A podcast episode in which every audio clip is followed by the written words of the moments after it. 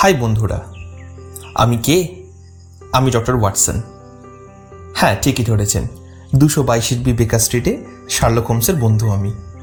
পেশায় ডাক্তার এবং নেশায় গল্প লেখক শার্লক হোমসের সঙ্গে থেকেছি আজীবন। শার্লক হোমসের বহু অ্যাডভেঞ্চারের সাক্ষী হয়েছি আমি। সেই সমস্ত অ্যাডভেঞ্চার নিয়েই লেখা প্রকাশিত হয়েছে স্ট্র্যান্ড ম্যাগাজিনে। আজকের গল্প, the adventure of the creeping man শুরু হচ্ছে। বিশ বছর আগে প্রফেসর প্রেসবুরিকে ঘিরে অনেক কুৎসিত গুজব দানা বেঁধে উঠেছিল ইউনিভার্সিটিতে। শিউরে উঠেছিল লন্ডনের বিদগ্ধ মহল। শার্লক হোমস বারবার বলেছে, জঘন্য এই গুজবের অবসান ঘটানোর জন্য বিচিত্র সেই কাহিনী জনসমক্ষে হাজির করা দরকার। কিন্তু কিছু অন্তরায়ের জন্য তা পারিনি। টিনের বাক্সে শার্লক হোমসের অনেক আশ্চর্য অ্যাডভেঞ্চারের সঙ্গে এই কাহিনীও বন্দী হয়ে পড়েছিল এতদিন। সম্প্রতি অনুমতি মিলেছে ব্যাপারটা সবাইকে জানানোর। প্র্যাকটিস থেকে রিটায়ার করার আগে হোমস যে কটা কেস তদন্ত করে গেছিল, এটি সেসবের অন্যতম। বিশ বছর পরেও কিন্তু সব কথা খোলাখুলি বলা যাচ্ছে না সঙ্গত কারণে। তাই ঢেকে রেখে বলতে হচ্ছে। উনিশশো তিন সালের সেপ্টেম্বরের গোড়ায় এক রবিবারের সন্ধ্যায় একটি চিরকুট পেলাম হোমসের কাছ থেকে। এক্ষুনি এসো যদি সুবিধে হয়। এবং যদি সুবিধে না হয় তাহলে সুবিধে করে নাও। Sherlock Holmes. হোমসের সঙ্গে সেই সময় আমার সম্পর্কটা বড় বিচিত্র রূপ নিয়েছিল। হোমস বরাবরই অভ্যেসের দাস। আমিও পড়ে গিয়েছিলাম তার মধ্যে। তামাক, কালো পাইপ, বিহালা, ইন্ডেক্স বুক এবং অন্যান্য হাবিজাবি বস্তু থেকে একটু পৃথক সত্তা ছিল আমার। দৌড়ঝাঁপের কেসে বিশ্বাসী সংগীত দরকার পড়লে আমি ছাড়া ওর চলতো না। এছাড়াও আমাকে দিয়ে ওর কাজ হতো অনেক। আমি ছিলাম ওর মনের শান পাথর। উদ্দীপ্ত করে ছাড়তাম। আমি সামনে থাকলেও মনের চিন্তা প্রকাশ করতো মুখ দিয়ে। আমি শুনতাম এবং বাগাড়া দিতাম। আমার স্লথ গতির চিন্তাশক্তি ওকে খেপিয়ে তুলত।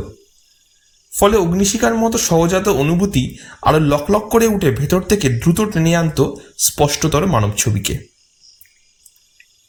মিলেমিশে তদন্তে নামলে এইভাবেই আমার দানহীন ভূমিকা পালন করে যেতাম আমি। বেকার স্ট্রিটে পৌঁছে দেখলাম আর্ম চেয়ারে বসে পা গুটিয়ে গুটিসুটি মেরে পাইপে কামড়ে কপাল কুচকে কি যেন চিন্তা করছে হোমস।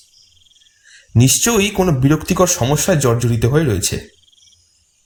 হাতে নেড়ে আমার প্রিয় চেয়ারটায় বসতে ইঙ্গিত করল বটে, কিন্তু টানা আধ ঘণ্টা আমার দিকে ফিরেও তাকালো না। অস্তিত্বই যেন ভুলে গেছে মনে হলো। তারপরেই অবশ্য ঝুঁকি দিয়ে ভঙ্গ করল তন্দ্রাচ্ছন্ন অবস্থা। অভ্যেসমাসও খেয়াল হাসি দিয়ে সাদর অভ্যর্থনা জানালো আমাকে।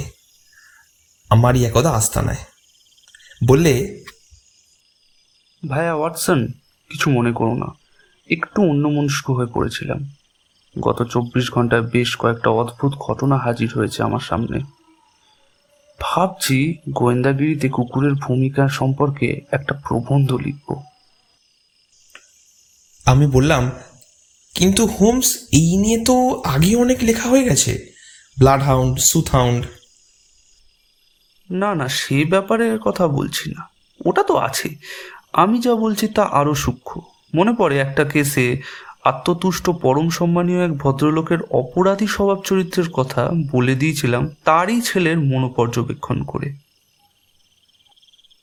কুকুরদের নিয়েও ঠিক একই লাইনে ভাবছি। ফ্যামিলি লাইফের প্রতিফলন ঘটে কুকুরদের স্বভাব চরিত্রের উপরেও। গোমরা ফ্যামিলিতে আমুদে কুকুর কি দেখা যায়? সুখী পরিবারে বিষণ্ণ কুকুর কখনো দেখেছ? যাদের স্বভাব দাঁত খিচিয়ে তেড়ে আসা তাদের কুকুররাও দাঁত খিচিয়ে তেড়ে আসতে শেখে। বিপজ্জনক ফ্যামিলির কুকুররাও বিপজ্জনক হয়। কুকুরদের মেজাজ তাদেরই মালিকের মেজাজের প্রতিফলন। এটা তো মানো। মাথা নেড়ে বললাম কিন্তু একটু দূর পরিকল্পনা হয়ে যাচ্ছে। টিপ্পনি কানে তুলল না হোমস পাইপে তামাক ভরে ফের গুটিসুটি মেরে বসল চেয়ারে যা বললাম তা খেটে যায় এখনের কেসে সমস্যাটা জট পাকানো, এই প্রশ্নের মধ্যে হয়তো একদিনেই খেয়েই পাওয়া সম্ভব হবে না। কিন্তু তাও, প্রশ্নটা এই, প্রফেসর প্রেসবুরির একান্ত অনুগত নেকড়ে কুকুর তাকেই কামড়াতে গেল কেন? তুচ্ছ এই প্রশ্নটা জিজ্ঞেস করাবার জন্য হোমস চিঠি পাঠিয়ে আমাকে ডেকে পাঠিয়েছে বুঝেই মেজাজ খিঁচড়ে গেল। বিলক্ষণ নিরাশ হলাম। অপাঙ্গে আমার নৈরাশ্য পরীক্ষা করে হোমস বললে কিছুই পাল্টাওনি দেখছি। ওয়াটসন আগে যা, ওয়াটসন এখনও তাই। ছোটোখাটো ব্যাপারের মধ্যে যে গুরুতর সমস্যা লুকোনো থাকে, এই সোজা সবটা তত্ত্বটাও এতদিনে শিখলে না। প্রেসবুরির নাম শুনেছ নিশ্চয়ই? Camford physiologist? ভদ্রলোকের বয়স হয়েছে। ধীর, স্থির, গম্ভীর প্রকৃতির মানুষটার প্রাণের বন্ধু বলতে একটা উলফ হাউন্ড মনিব অন্তঃপ্রাণ তার। অর্থাৎ এই কুকুর যদি দু দুবার তেড়ে এসে মনিবকে কামড়ায় জিনিসটা অত্যন্ত অদ্ভুত বলে মনে হয় না? তোমার কি মনে হয়, ওয়াটসন? খুব সঙ্গত সম্ভাবনা। পরে ভেবে দেখা যাবে এক্ষণ। কিন্তু আপাতত বলো, আর কাউকে সে তেড়ে যায় না কেন? অথবা সব সময় মনিবকে তেড়ে যায় না কেন? বিশেষ বিশেষ উপলক্ষে কেন তেড়ে যায়? অদ্ভুত ভাইয়া ওয়াটসন, খুবই অদ্ভুত ব্যাপার। মিস্টার বিনেট ছোকরাটা দেখছি একটু আগেই এসে গেলেন। ঘন্টাটা নিশ্চয়ই উনিই বাজাচ্ছেন। ভেবেছিলাম তার আসার আগেই একটু কথা সেরে নেব তোমার সাথে। বলতে বলতেই সিঁড়িতে দ্রুত পদশব্দ এবং তারপরেই আঙ্গুলের গাঁট ঠোকার জোরালো শব্দ পাওয়া গেল দরজায়। এবং ঘরে আবির্ভূত হলেন নতুন মক্কেল। বয়স আন্দাজ তিরিশ। দীর্ঘ, সুশ্রী যুবক, জমকালো পরিপাটি বেশ, কিন্তু হাবে ভাবে ছাত্রসুলভ কণ্ঠা আর জড়তা। সংসারের সংগ্রাম ঠেলে এগিয়ে জানেওয়ালা দুধে পুরুষ যেন নন। হোমসের সঙ্গে করমর্দন করে সবিস্ময়ে তাকালেন আমার দিকে। বললেন "আহ, ব্যাপারটা কিন্তু তৃতীয় ব্যক্তির সামনে বলতে একটু সংকোচ বোধ করছি। খুবই প্রাইভেট নির্ভয় থাকুন মশাই। ডক্টর ওয়াটসন বিবেচক পুরুষ। তাছাড়া এ তার মতো সহযোগী আমার দরকার। বেশ তো, তাহলে আর আপত্তি কিসের? আমার দিক দিয়ে বলা উচিত বলেই বললাম।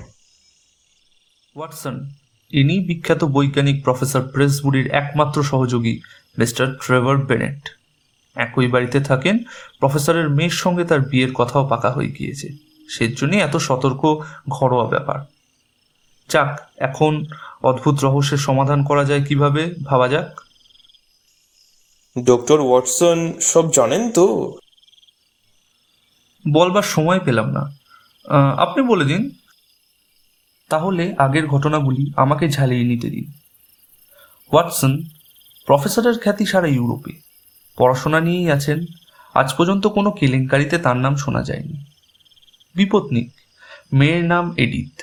অত্যন্ত কর্মট বীর্যবান পুরুষ। যা করার সোজাসুজি করেন। ঘুরিয়ে নাক দেখানোর মানুষ তিনি নন। যুদ্ধপ্রিয় পুরুষ বলতে যা বোঝায় তাই। মাস কয়েক আগেও উনি তাই ছিলেন, তারপরই ঘটল অঘটন। একষট্টি বছর বয়সে বিয়ে করবেন ঠিক করলেন প্রফেসর মরফির মেয়েকে। বিয়ের কথাও পাকা হয়ে গেছে।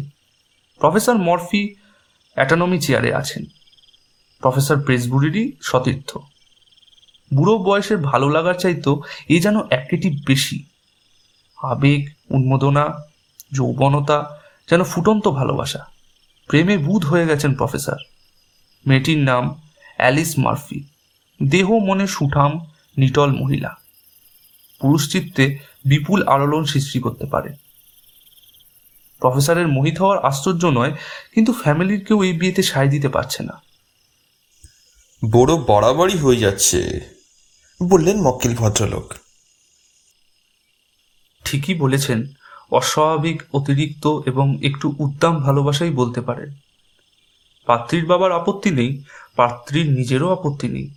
যদিও তাকে বিয়ে করার জন্য উপযুক্ত বয়সের অনেকেই এগিয়ে এসছে, কিন্তু অন্যান্য দিক থেকে প্রফেসর প্রেসবুরির সঙ্গে কারও তুলনাই হয় না। প্রফেসরের বয়সটাই কেবল বেশি, কিন্তু টাকাও আছে কারি কারি। এ সময় ঘটল প্রথম রহস্যটা, যা কখনো করেন না প্রফেসর তাই করে বসলেন। কাউকে না জানিয়ে হঠাৎ উধাও হয়ে গেলেন। ফিরলেন পনেরো দিন পরে। কাউকে বললেন না কোথায় গেছিলেন।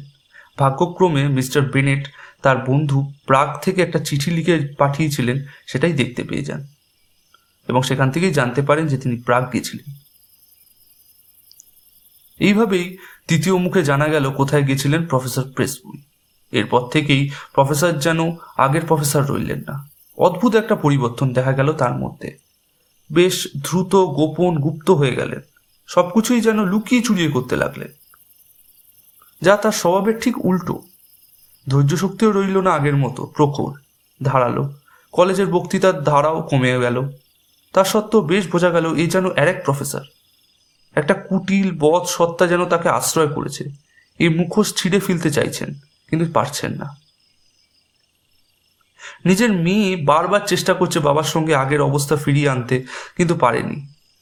মিস্টার বেনেট নিজেও চেষ্টা করেছেন, এবার আর কি বলব? ডক্টর ওয়াটসন, প্রফেসর প্রেসবুরি আমাকে বিশ্বাস করতেন পুরোপুরি। সেক্রেটারি হিসেবে আমার যে অধিকার ছিল, ওর ভাই বা ছেলে হয়েও আমি এত অধিকার পেতাম কিনা সন্দেহ।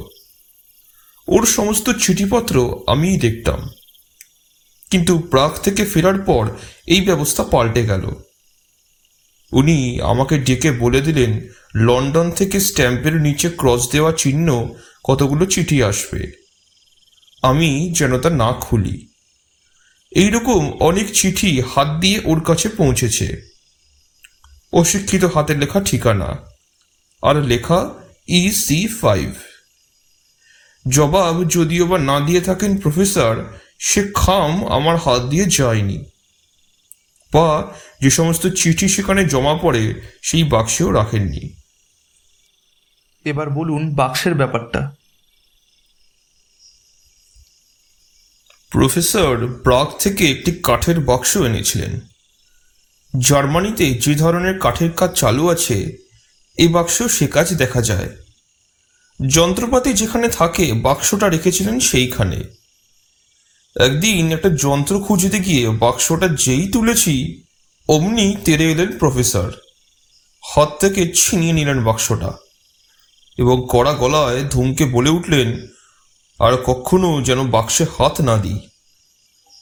আমি তো অবাক, মনে খুব লাগল, এভাবে কখনো উনি আমার সাথে কথা বলেননি।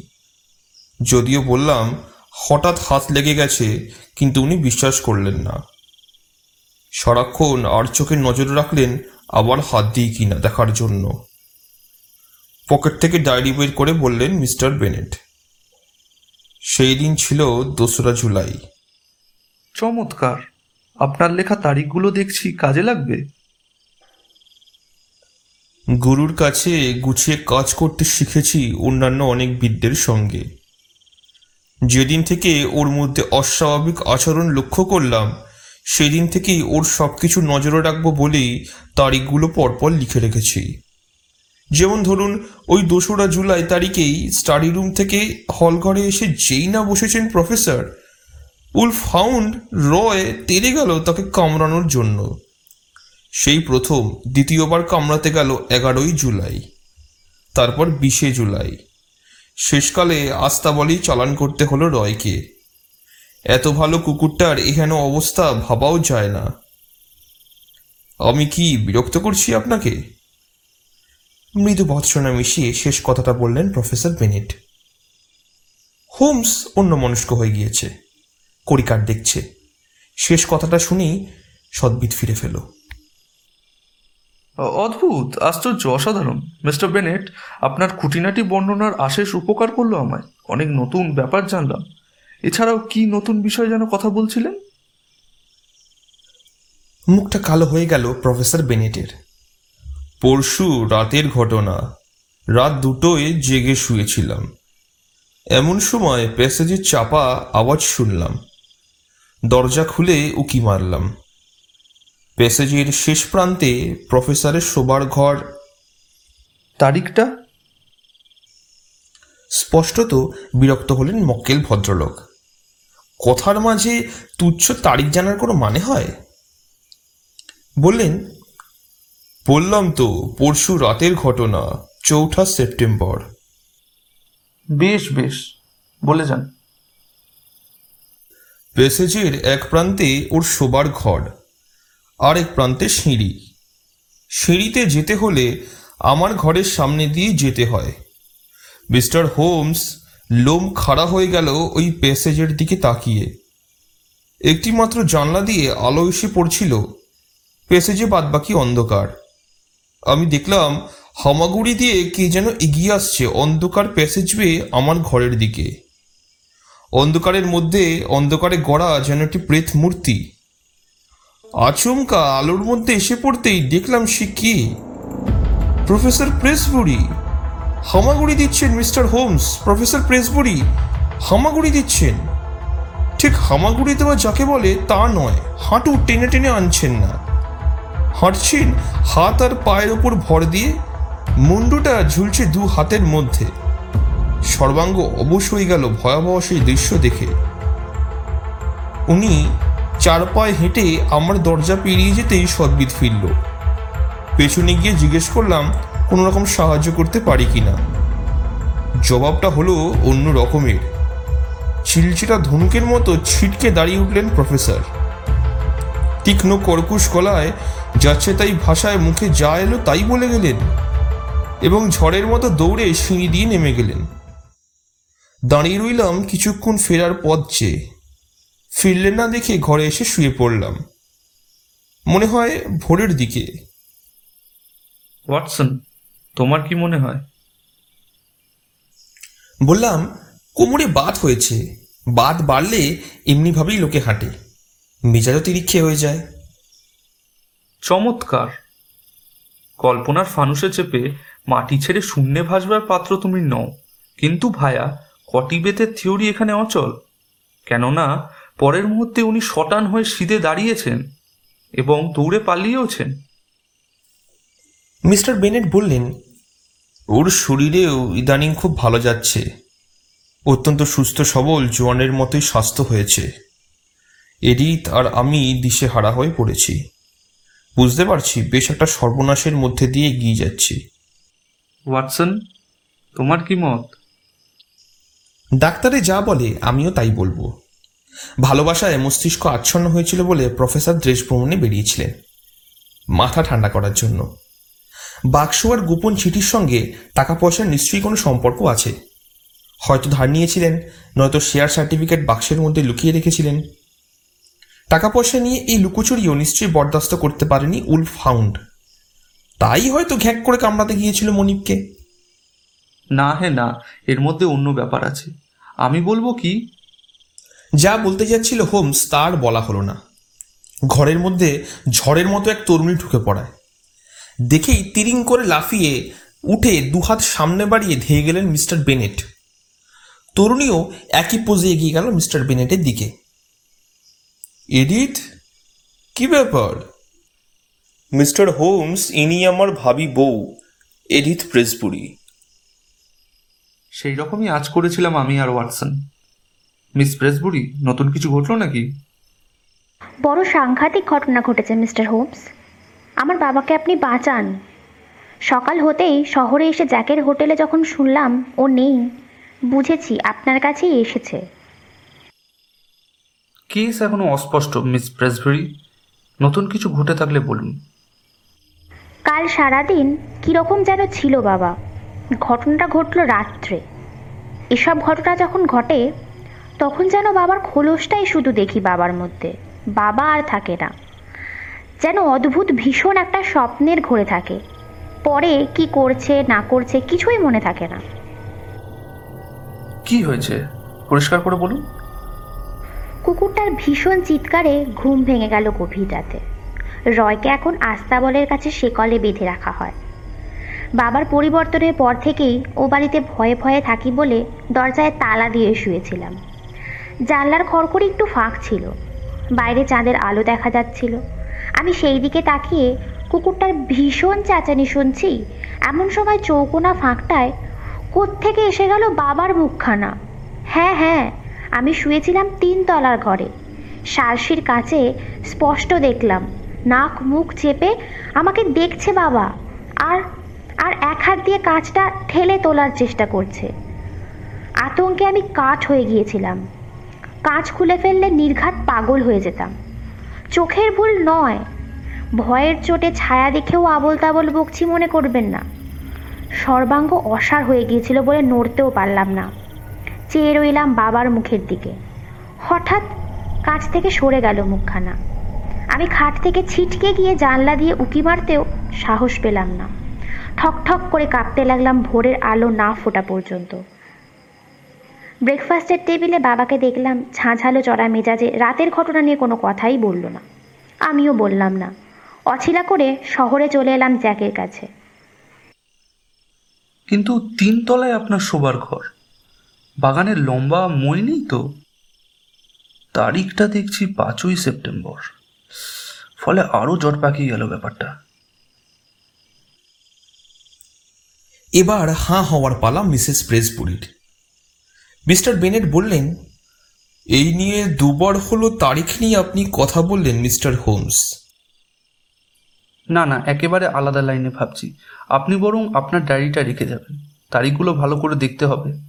ওয়াটসন শুনলে তো বিশেষ বিশেষ তারিখে প্রফেসর প্রেসবুরি কি করেন?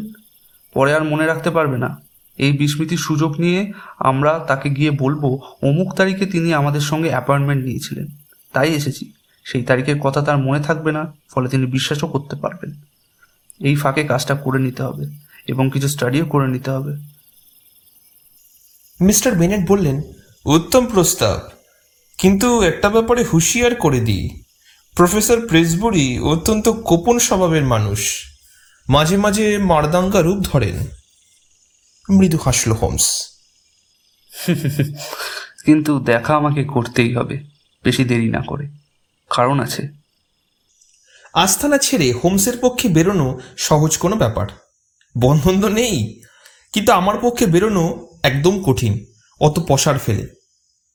যাই হোক, সোমবার সকালে ট্রেনে চেপে ক্যাম্পফোর্ড পৌঁছে সেকেলে সরাইখানার চেকার্সে আমাদের সুটকেস জমা রাখলাম। পকেট থেকে মিস্টার বেনেটের ডায়েরি বার করে দেখে নিয়ে হোমস বললে, ছাব্বিশে আগস্ট অদ্ভুত ঘোরে ভুগেছিলেন। তার মানে ওই তারিখ তার কিছুই মনে নেই। আমরা গিয়ে বলব, আমরা অ্যাপয়েন্টমেন্ট নিয়েছিলাম ছাব্বিশ তারিখে। লেকচার দেন এগারোটার সময়, তারপর লাঞ্চ ব্রেক তারপর তাকে বাড়িতেই পাবো।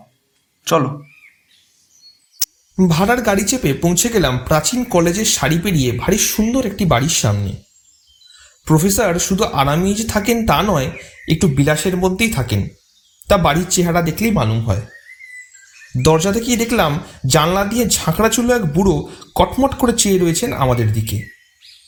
অচিরে হাজির হলাম তার সামনে। চোখে ঢাকা চশমার মধ্যে পাগলামির ছায়াটুকুও দেখলাম না। বিরাট লম্বা। লম্বা আর গভীর। কলেজ প্রফেসরের মূর্তি যেরকম হয় ঠিক তাই। দুই চক্ষু কিন্তু আশ্চর্য রকমের তীক্ষ্ণ আর ধূর্ত। চামড়া কুঁচকে যেন ভেতর পর্যন্ত দেখার ক্ষমতা রাখেন। আমাদের কার্ড দেখলেন বুঝতে বললেন। জিজ্ঞেস করলেন আশা হয়েছে কেন? সেটা তো আপনিই বলবেন। আমি বলব। মানে? হ্যাঁ আপনি তো আমাদের ডেকে পাঠিয়েছেন। খবর পেয়েই দৌড়ে এসেছি। তাই নাকি? আমি ডেকে পাঠিয়েছি। কে খবর দিল বলুন তো? সেটা বলতে পারব না। কথা দিয়েছি। তবে যদি আপনার মনে হয় যে আমাদের কোনো দরকার নেই তবে আমরা আসতে পারি। যাবেন কি? ব্যাপারটা তুলিয়ে আগে দেখি। চিঠিপত্র কিছু আছে? টেলিগ্রাম। আমি যে ডেকে পাঠিয়েছি তার প্রমাণ কি? কিচ্ছু নেই।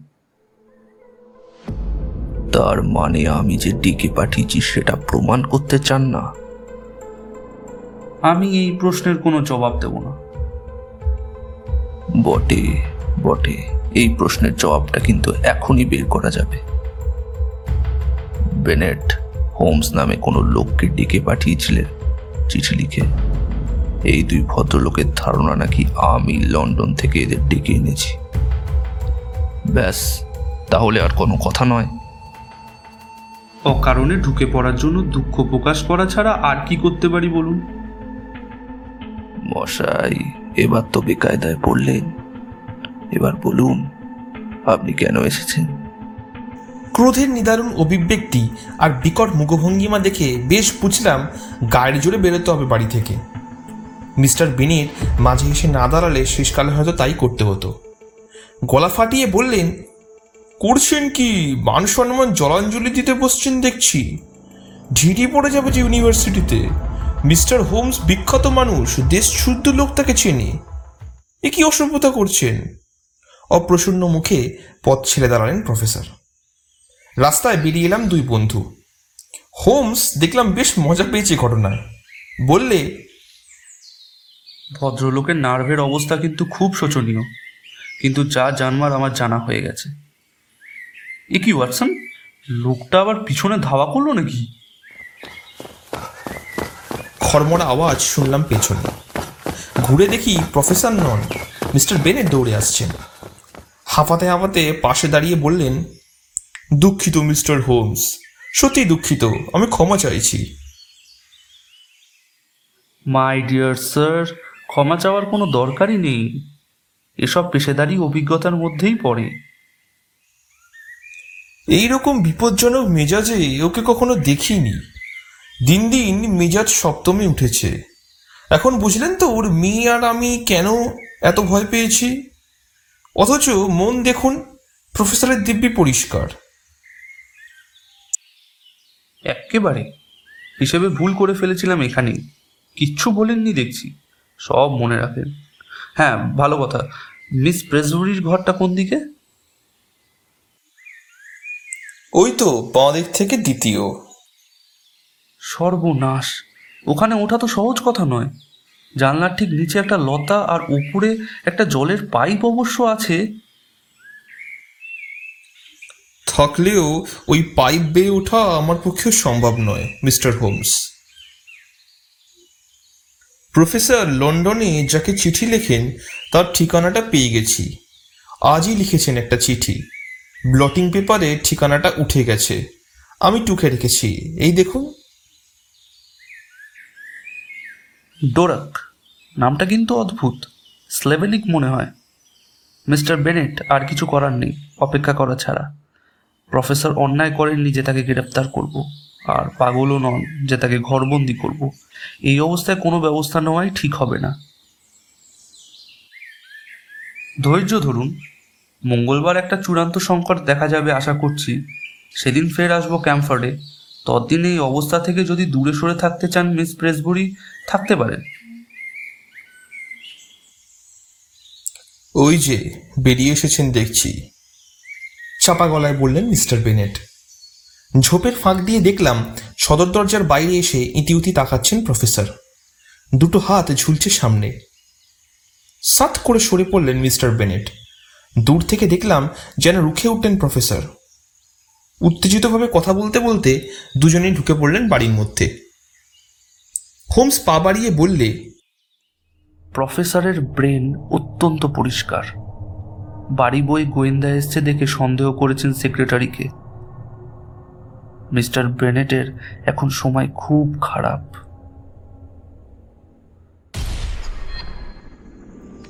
এতক্ষণ শুনছিলেন স্যার আর্থার কোনান ডয়েলের Sherlock হোমসের adventure, the adventure of the creeping man. Sir Arthur Conan Doyle, জন্ম বাইশে মে আঠেরোশো উনষাট সালে লন্ডনের এডিনবরাতে। হোমসের স্রষ্টা তো বটেই, এছাড়াও লিখেছেন অজস্র ছোট গল্প। শার্লক হোমসের গল্প প্রথম প্রকাশিত হয় আঠেরোশো সাতাশি খ্রিস্টাব্দে strand ম্যাগাজিনে। Sir Arthur Conan Doyle the adventure of the creeping man, ইংল্যান্ডের স্ট্র্যান্ড ম্যাগাজিন এবং আমেরিকার হস্টার্স ইন্টারন্যাশনাল ম্যাগাজিনের মার্চ উনিশশো তেইশ সংখ্যায় প্রকাশিত হয়েছে। শেষ হল the adventure of the creeping man, প্রথম পর্ব।